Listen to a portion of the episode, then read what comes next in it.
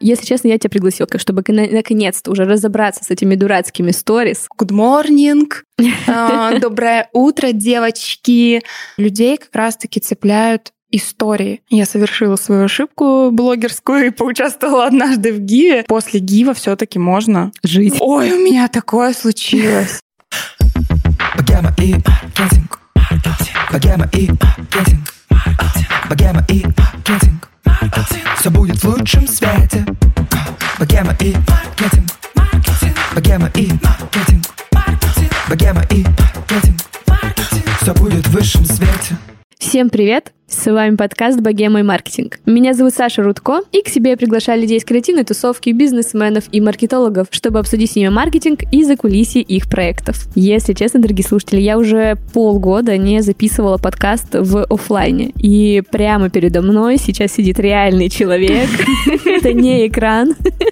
И передо мной сидит чудесная Аня Порохина, блогер и эксперт по сторис. Аня, привет. Привет, привет. Но перед тем, как мы начнем беседу с Аней, я хочу рассказать парочку моментов. Первый Первое. Мы запустили инстаграм-аккаунт нашего продакшена, поэтому рекомендую срочно вам всем на него подписаться. Ссылочка будет в описании. Ну, либо можете зайти ко мне, у меня вы тоже найдете. Мы будем там делиться полезной информацией по созданию подкастов, ну и бэкстейджами записей. Ну и вторая новость, эту новость вы уже все знаете. У нас есть партнер Quark. Quark — это магазин фриланс-услуг. Все фриланс-услуги оформлены там в виде карточек, то есть вы буквально реально заходите как в магазин, находите все необходимое и оформляете покупочку. Переходите на них по ссылке в описании и регистрируйтесь. Так, Ань, если честно, я не очень помню, как мы с тобой познакомились помню, что мы на карантине как-то с тобой созванивались, и mm-hmm, у нас такой задушевный точно. был разговор, у нас digital сплетни, наши любимые, да, вот да, это да, все. было что-то типа рубрики нетворкинг онлайн. А, точняк, да-да-да, мне было просто скучно на карантине, и я решила устроить себе онлайн. Да, я решила, «Хм, мы давно знакомы заочно, почему бы уже наконец не познакомиться лично? Если честно, я тебя пригласила, чтобы наконец-то уже разобраться с этими дурацкими сторис. У всех у нас, кто пытается либо как-то быть блогером, блогером, либо быть около блогера, либо кто-то ведет коммерческий аккаунт. У нас у всех стоит вопрос, господи, что туда постить, угу. чтобы люди, во-первых, не отписывались, чтобы люди оставались с нами, да, и оставались, ну, у нас сторисы были охватными. Надеюсь, ты сегодня с нами поделишься парочкой секретов. все расскажу, как есть. Ну, почти все. Кстати, у нас Аня была гостем в спецвыпуске «Шире чек», который продюсирует наша команда, поэтому я рекомендую после нашего выпуска сразу же включить следующий, чтобы зациклить все это и все знания сегодня дополнить.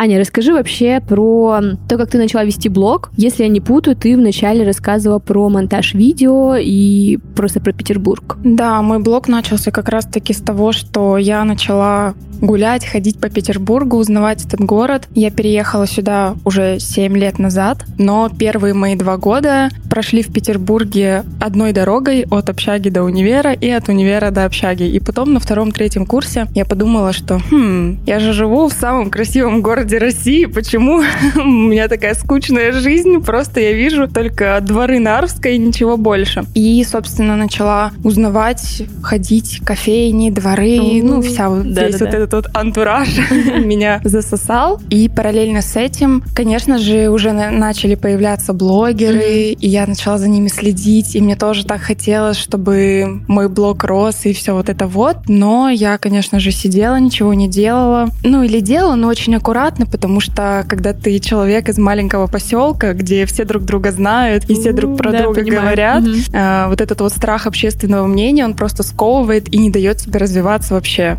абсолютно никак. Я потихонечку начала-начала. В то время еще блог рос более-менее органически до где-то 6-7 тысяч подписчиков. А Он... Сколько, подожди, это какой год, во-первых? 16-й? Да, где-то так, 16 год. Еще золотое время для блогерства, мне кажется, когда реально все росло органически. У меня до сих пор вот мои 3000, вот они где-то тогда набрались, и все. И то есть я так вообще сейчас ничего для этого не делаю. Но вот круто, что вы все выросли. Вот, но я особо не писала текстов, постов, еще не было таких обучений, как сейчас. То есть ты можешь пройти обучение, а, понять, как все это работает, и выстрелить, и грамотно все это делать. Мы просто с подружкой ходили, гуляли, фоткали а, всякие эти дворики и все такое. Я просто выкладывала выкладывала фоточки. Потом, после того, как я закончила универ, в параллели с этим я как раз-таки начала уже узнавать о мобильном монтаже. Мне очень нравилось просто вот мы когда ходили как раз-таки, мне очень нравилось э, запечатлять этот момент на там видеосъемку и потом все это монтировать. Поэтому здесь, опять же, то есть все как-то само так органически получилось, что я просто монтировала, монтировала, снимала. То есть это было больше для себя. И потом, когда уже со временем блог стал расти, расти, расти, я понимала, что люди начинают у меня уже спрашивать, о, Аня, а как смонтировать, а как э, эффект наложить, а как то, а как все. И, собственно, вот с того момента я и начала так его активно монетизировать и рассказывать больше про монтаж. Угу. И, соответственно, когда ты монетизируешь, а, нужно подкреплять свою экспертность и там показывать э, съемки, монтаж, mm-hmm. всякие фишечки. там фишечки, да. Поэтому, собственно, вот на этом я и начала продвигаться, и блог мой в основном вырос на этой теме. До лета 20-го я продвигалась как раз-таки на монтаже, и мои 50 тысяч подписчиков были набраны именно на этой теме. Но потом, потом случилось такое выгорание, когда ты делаешь все один, куча всего нужно сделать, тебе нужно и блог вести, и сторис вести, и курс вести, и та рутина, которая остается за кадром, она очень сильно изматывает и приводит к выгоранию как раз-таки. И у меня такое случилось с, с моей сферой, Угу. И с сегодняшними мозгами я понимаю, что в тот момент мне просто нужно было отдохнуть. Угу. Просто нужно было отдохнуть и продолжить заниматься тем, чем там я занималась. Но у меня что-то, я не знаю, стрельнуло в голову, что, наверное, я выгорела, не знаю. В целом в, в тематике, да, да вообще? Да, в тематике угу. и вообще, в принципе, я больше как будто бы не хочу находиться там в теме монтажа, съемок и всего прочего. Начала искать, можно сказать, свой путь, угу. как-то что мне больше нравится. А, мы открывали агентство, так как я еще занималась параллельно там веб-дизайном, то есть у меня были люди, а, которые ко мне постоянно приходили, и я подумала, что почему бы мне это не делегировать на команду, и тут был бы мой блог и агентство, и как раз-таки тут еще больше все это начало накапливаться, потому что вместо того, чтобы отдохнуть, я нагрузила себя еще одной mm-hmm. очень крупной задачей, потому что агентство, ну, ты сама понимаешь, Конечно, да, это, это не...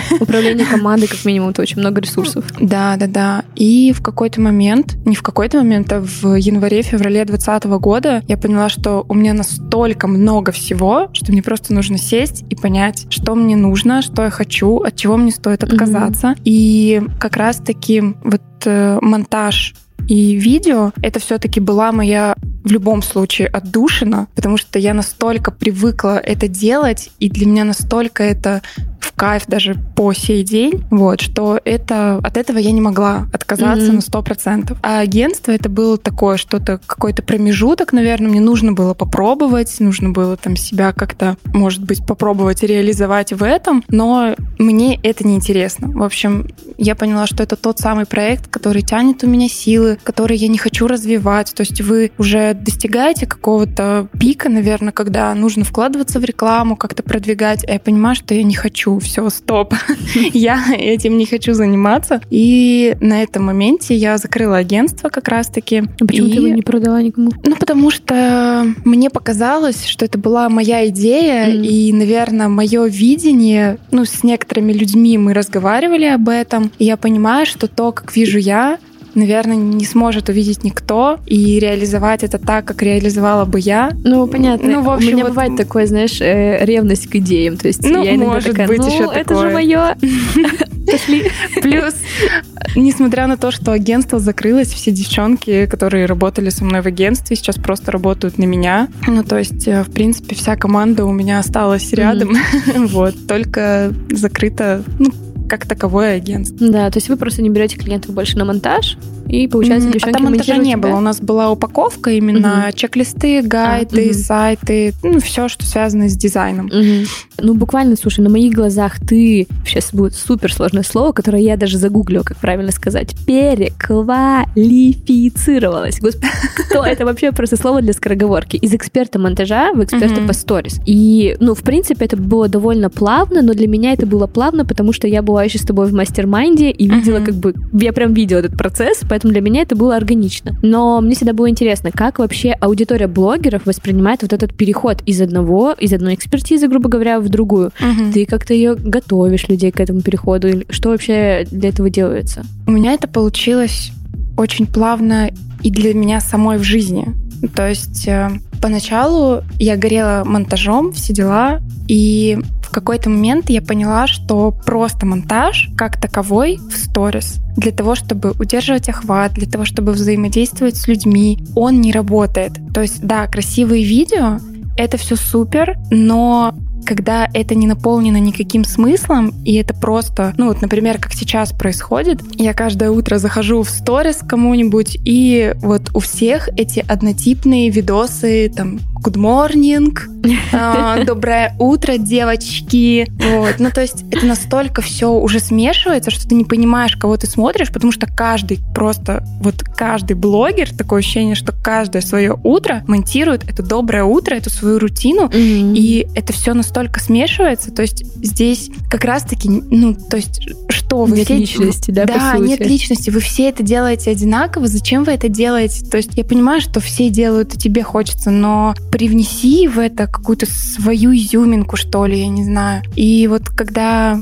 мне кажется, на... изюминка в этом случае все же обращаются «Привет, мои там котики», а другая обращается «Привет, мои девочки», кто-то как еще обращается, я думаю, господи, сколько обращений, можно, ну, типа, просто сказать подписчики, типа «Привет». Зачем вы их как-то обзываете все время? Вот, и когда стало вот это вот обилие монтажа, я поняла, что что-то не работает, то есть сам монтаж — это просто инструмент, а мне всегда было важно какое-то взаимодействие с аудиторией, отклик, вот чтобы была такая теплая атмосфера в блоге. Когда ты используешь только монтаж, этот отклик есть, но не настолько, насколько хотелось бы мне на тот момент. То есть, если сравнивать э, лояльность, активность моей аудитории в том году и в этом году, ну, просто, я не знаю, мне кажется, 500% сейчас моя аудитория намного активнее, потому что я совершила свою ошибку блогерскую и поучаствовала однажды в Гиве. Я думала, что все, мой аккаунт уже умер. Ты должен быть звук такой пау-пау-пау-пау, знаешь. Да. И я думала, что уже все, мой аккаунт никак не возродить, но как раз-таки, как раз-таки я и есть тот самый пример, который а, возродил свой аккаунт и сделал подписчиков очень активными, очень лояльными и просто перевернул, мне кажется, а, мир и вообще осознание того, что после Гива все-таки можно жить, да, да. жить и оживить аккаунт.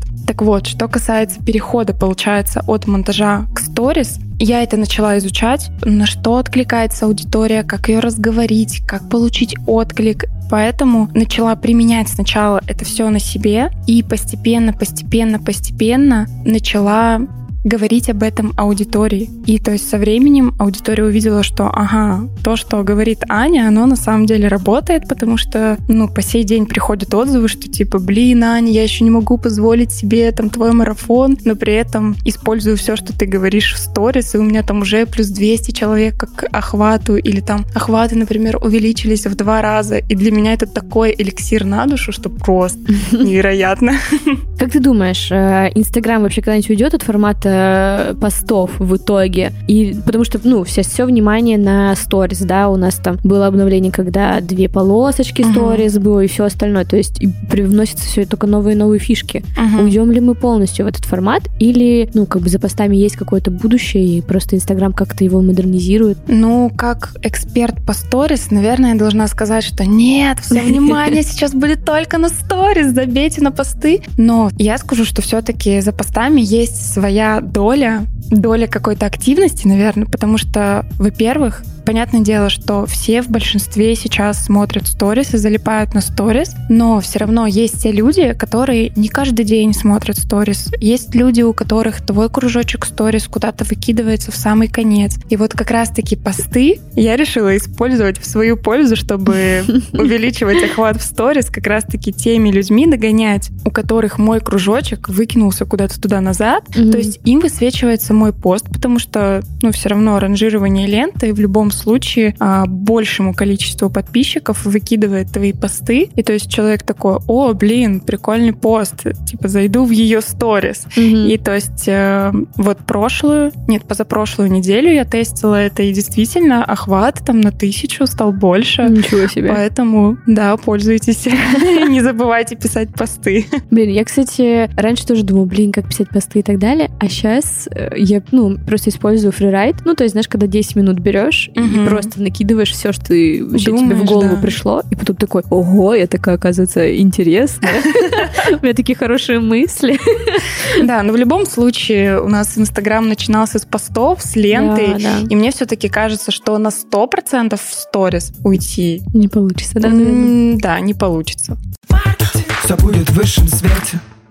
Все сейчас гонятся за охватами, да, за эти качествами хорошими. Какие вообще самые распространенные причины упадка охватов в блоге? Это неинтересный контент, плохое оформление сторис, да, или что-то такое? Ну, вообще самое первое, что я сейчас замечаю, это как раз-таки тот самый бессмысленный контент, когда ты такой, о, ну, я пошел, проснулся, поел, э, ну, что-то такое не связанное, то есть это уходит уже как будто бы на, ну, куда-то в прошлое, потому что если раньше этого было достаточно, достаточно, то сейчас этого настолько переизбыток, что людей как раз-таки цепляют истории. То есть э, если нет какого-то смысла и каких-то осмысленных историй как раз-таки, то люди начинают просто задаваться вопросом, ну как бы, ну вот пошел ты туда, как бы и что мне с этого? Потому что если раньше, да, было вот такое, что два блогера, грубо говоря, у нас там на рынке блогеров, и за ними ты такой смотришь, и тебе реально интересен каждый шаг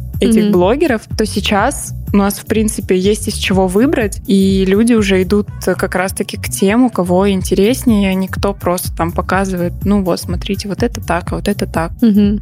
Так, это бессмысленность первое. Что еще может быть причиной? Вот как раз-таки о чем я говорила, что ты начинаешь сливаться со всей серой массой. Mm-hmm. Я сейчас не говорю о том, что мы все должны как-то плясать на пупе, не знаю, там, красить розовый, в розовый цвет волосы или, ну, я не знаю, в общем, делать что-то незаурядное. Нет, ты должен показать, что тебе важно, что тебе ценно. То есть показать свою личность. Когда ты это делаешь, человек испытывает к тебе вот эту вот эмпатию, получается, и как будто бы либо ассоциирует себя с тобой, либо если ты какой-то супер классный человек, он думает, что, блин, как круто, вот она это смогла, может быть, я тоже смогу, и начинает мотивироваться. Вот, то есть тут все равно очень большую роль играет личность. Перед тем, как каждый раз выложить сторис, а, вам самим подумать, а я бы это стал смотреть, а я бы и стал играть mm-hmm. в эту тупую игру, простите.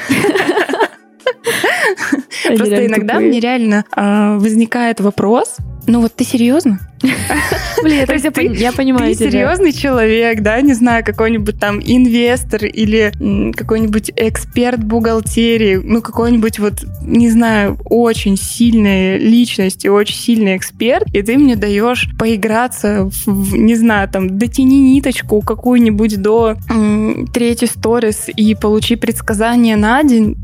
Ну, как бы, кому? Начнитесь, люди. Нет, не надо больше такое делать. Но мне еще кажется, что все эти штуки, а это же как бы, ну, условно разовое поднятие охватов. То есть это же не рецепт, что типа все, теперь там всю неделю у тебя будет хороший охват. Это же да, не так работает. Да, да. У тебя буквально там, ну, на полдня хорошие еще, охваты. знаете, сейчас же есть этот тренд на первую вовлекающую сторис. И Ой, все, блин, да. И все, кто мог, просто выгорели, потому что постоянно вот этот вопрос, господи, первая сторис должна быть вовлекающая, с чего же начать? То есть ты уже не можешь просто выложить, там, например, сторис, как ты э, встаешь с кровати или как ты просто куда-то идешь. Тебе нужно обязательно придумать какой-нибудь монтаж или как ты переодеваешься эффектно или еще что-нибудь. Но по факту, если уж мы говорим о вовлекающей сторис, то она должна быть последняя вовлекающая, а не первая. Потому что, ну, на мой взгляд, окей, первую вовлекающую сторис, когда они говорят, подразумевают, что вы вот сделали первую вовлекающую сторис, и поэтому весь ваш остальной контент тоже будут смотреть. С какой стати? Мой вопрос. Окей, вы сделали первую вовлекающую, а дальше у вас дерьмина какая-нибудь в сторис, которую невозможно смотреть. С какой стати я должна это досматривать до конца сегодняшнего дня? И то есть, если ваш сторис первого вовлекающая, вся такая классная, окей. Но дальнейший контент куда важнее вот этой первой сторис. Понятное дело, что нужно зацепить, но здесь опять же вопрос. Вы должны цеплять каждый сторис, чтобы от сторис к сторис а, был импульс mm-hmm. смотреть дальше. И вот как раз-таки самый последний, там, завершающий, допустим, сторис за день уже делать какое-то супер-пупер вовлечение, чтобы люди такие, о, да, детка, я досмотрела это.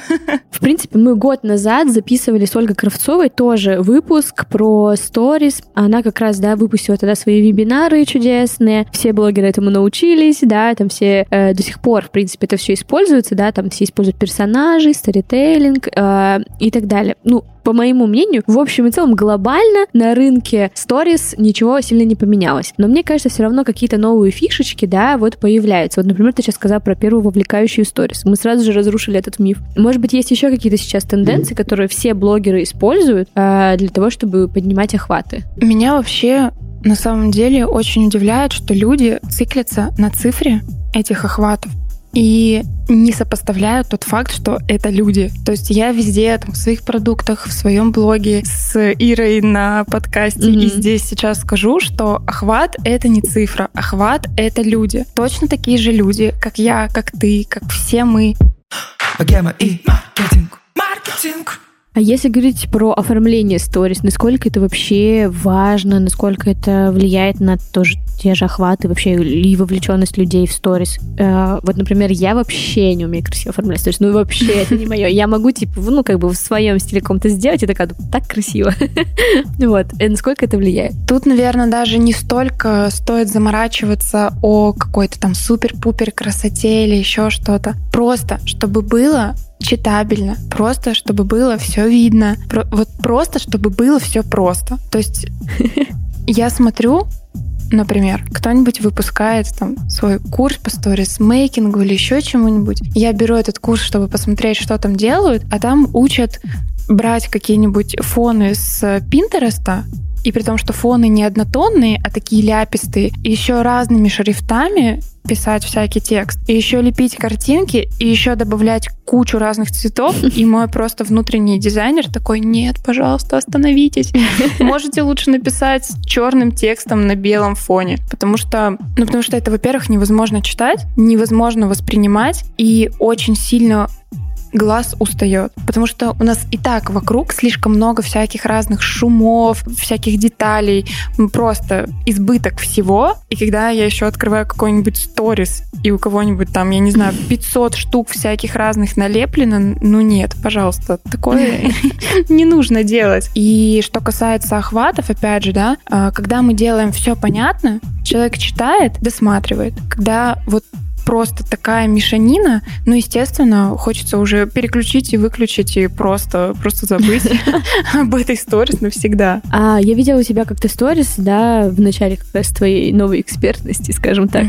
А, ты рассказывал про карту ценностей, да, которую ты несешь вообще через э, себя миру, через себя в блоге и так далее. Можешь чуть-чуть рассказать поподробнее про эту вообще карту ценностей и, ну, и какие ценности ты вообще сама сейчас э, доносишь до аудитории? Да, конечно. А, это даже не то, чтобы карта ценностей, а вообще, в принципе, я ее называю карта Stories. А, я ее разработала, чтобы было легче, что ли, мне проводить консультации, когда я их проводила по сторис, чтобы раскрыть как раз-таки человека как эксперта и человека как личность. Потому что, что касается экспертов, что мы видим? Сухие блоги, очень много экспертности, очень много информации, и люди боятся показать себя. Угу. Что рассказать про эту карту? А, в основном там просто заданы вопросы, какая у тебя миссия, какая у тебя цель вообще, потому что это такое основное какое-то базовое понятие должно быть при ведении блога, без которого нет вот этого, знаешь, света в конце туннеля, потому mm-hmm. что у всех у нас э, возникают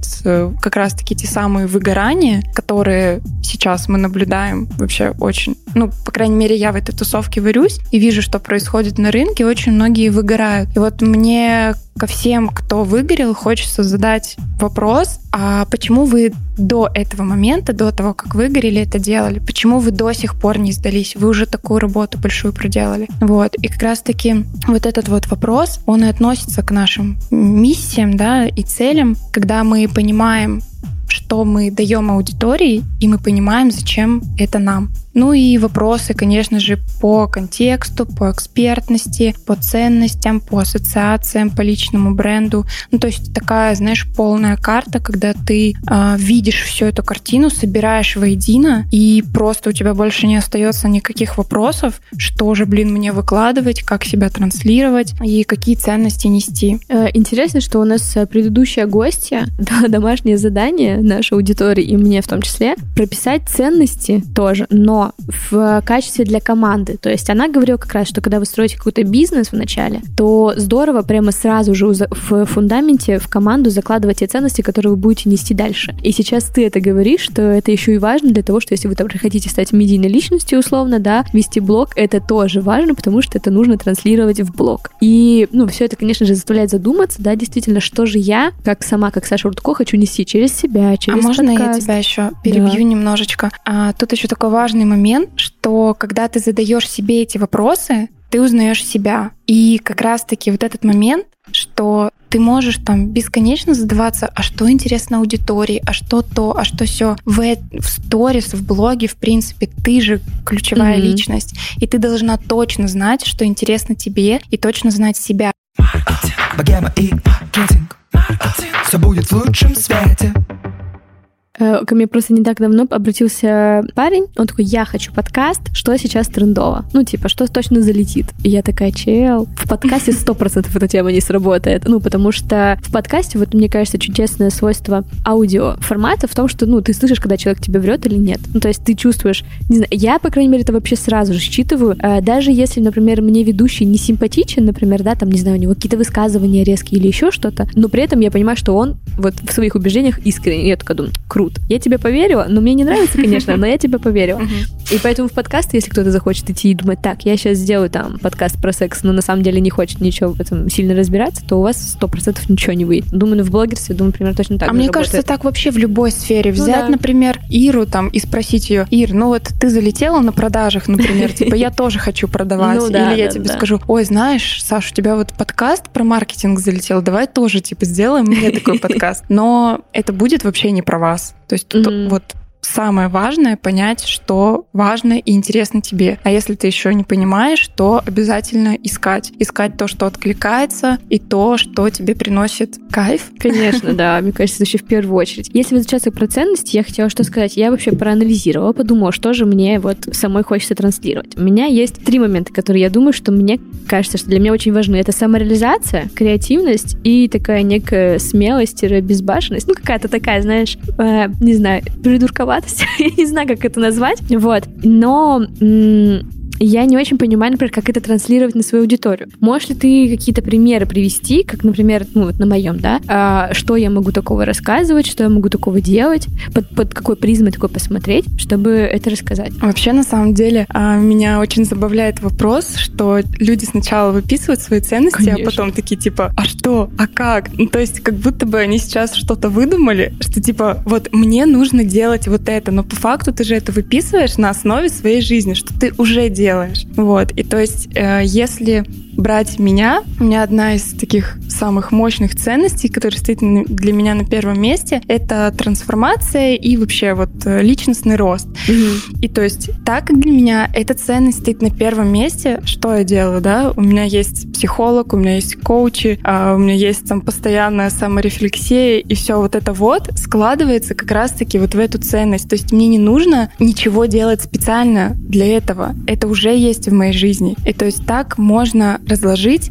каждое действие каждое действие, которое ты делаешь в своей жизни, а, в той или иной степени отражает твою ценность. А, просто, знаешь, когда ты говоришь про трансляцию ценностей в целом, это всегда воспринимается, возможно, как-то очень буквально. Потому что, ну, возможно, у меня еще так мозг работает человека, который работал там, типа, с брендами и компаниями, да, и когда ты говоришь про трансляцию ценностей, ты сразу такой, так, вот у меня есть вот такая ценность, мы ее транслируем так, э, через баннеры на, там, типа, рекламах на улицах, так, тут мы придумываем какой-нибудь клевый логотип. Ну, короче, то есть ты сразу начинаешь понимать, какие у тебя есть инструменты для того, чтобы это транслировать. А когда ты говоришь про блог и про трансляцию, ну, своей жизни, тут тоже сразу возникает вопрос. Ты такой, так, а я должен такой, так, ребят, ценность моей жизни — это самореализация. Ну, то есть, э, как будто, знаешь, э, ты должен про это сначала прокричать, а потом, типа, твои действия должны этому подтверждать. Но твоя мысль, то, что, типа, в принципе, ты же уже так живешь по этим ценностям, мне кажется, Да, на самом деле, то есть не нужно идти сейчас выписывать ценности, например, там моя, не знаю, там ценность или там мой характер, целеустремленность, например, и идти в сторис и бежать и кричать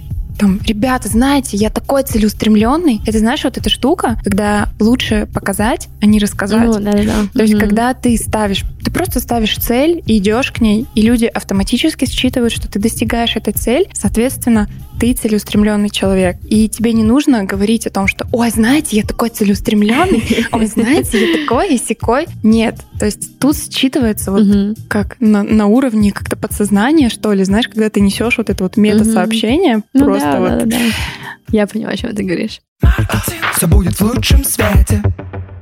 Мы потихонечку подходим к завершению выпуска, и я подумала, что будет э, фишкой нашего нового, так сказать, сезона, что каждый гость будет давать небольшое домашнее задание нашим слушателям. В прошлый раз я уже говорила, что это были ценности, да, для компании, для команды. А я хочу, чтобы ты давал какие-то простые шаги нашим слушателям, которые они могут выполнить уже сейчас, чтобы сблизиться с аудиторией и их истории не пролистывали, а как бы вдумчиво всматривались. Так, не знаю, мне сейчас пришло очень объемное домашнее задание в голову. А, во-первых, я бы вам всем посоветовала забыть хотя бы на день, на два, на недельку. Вот просто забыть, что существует монтаж вот такой, типа просто склейка там утренних каких-то моментов. А забыть о том, что в сторис можно выкладывать свой чек-лист на день и выполнять его. А просто вот забыть об этом и подумать, а что бы в таком случае я выложил. Потому что сейчас это все как раз-таки есть то, что сливается со всей серой массой. Все у нас выкладывают монтаж склейки без вообще какого-либо смысла, либо чек-лист на день. О, посмотрите, сколько у меня задач, и, не знаю, там, типа, вот я их выполняю в течение дня. А, еще моя любимая самая такая, знаешь, дешевая какая-нибудь интрига, типа, ой, у меня такое случилось. Ой, я вам сейчас такое расскажу. Вот об этом еще тоже забыть. И на полдня пропадает. И на полдня, да, пропадает. Ой, ну интригантка, конечно, ты такая, ну какова? Вот, об этих трех вещах забыть и подумать, а что бы в таком случае ты бы выложил в сторис. А следующий шаг, наверное, это не выкладывать просто сторис какие-то отдельные, вырванные из контекста, а взять и каждую историю, которая происходит, каждую ситуацию, которая происходит у тебя в жизни, обрамить в некий сторителлинг. То есть это с чего-то началось, во что-то вылилось и чем-то закончилось. Не знаю, там, например, сегодня я там проснулась, поехала к тебе на подкаст, записала подкаст и следующую там сторис выложу, что, блин, выпуск получился просто огненный. То есть я не говорю, что так, я проснулась, так, я записала подкаст, так, я съездила на массаж, так, на улице хорошая погода. Ну, то есть это просто какое-то бессмысленное, опять же, перечисление фактов. А если у нас есть как раз-таки история, которую хочется досмотреть до конца, и чем же это закончится, тогда э, ваши люди начнут досматривать и, соответственно, повышать вам охват. Следующее. Не пытайтесь говорить в стену. Это когда ну, вы выкладываете, то есть, опять же, помните, что охват — это ваши люди. Вы общаетесь с этими людьми и хотите получить от них отклик. Соответственно, постройте диалог со своей аудиторией, чтобы этот отклик получить задавайте вопросы, э, не знаю, там, может быть, для начала из таких каких-то примитивных спросить какого-нибудь совета, там, я не знаю, заболела, приболела, э, чем лечиться, например, чтобы быстро там встать на ноги. Ну и не пытайтесь сделать как надо, как кто-то говорит, а слушайте себя, знайте, то, что вы несете через каждое свое действие, и будет вам успех. Супер. Ребят, я надеюсь, что все записали домашнее задание. А кто не записал, мы продублируем к нам в телеграм-канал, все пропишем, поэтому сможете там все увидеть. Ань, спасибо тебе большое за беседу. Получилась такая спасибо. Э, душевная беседа про сторис. Интересно, правда? Да, я на самом деле очень волновалась, я тебе писала, но не ожидала, что нас так понесет, и все выйдет очень так круто и душевно. Да, ребят, спасибо вам большое, что послушали этот выпуск. Подписывайтесь на Аню, подписывайтесь на нас. Я напомню, что у нас открылся аккаунт продакшена. Ну и ставьте нам звездочки в iTunes. Нам очень приятно видеть и читать ваши отзывы. Все, всем спасибо и всем пока. Пока-пока.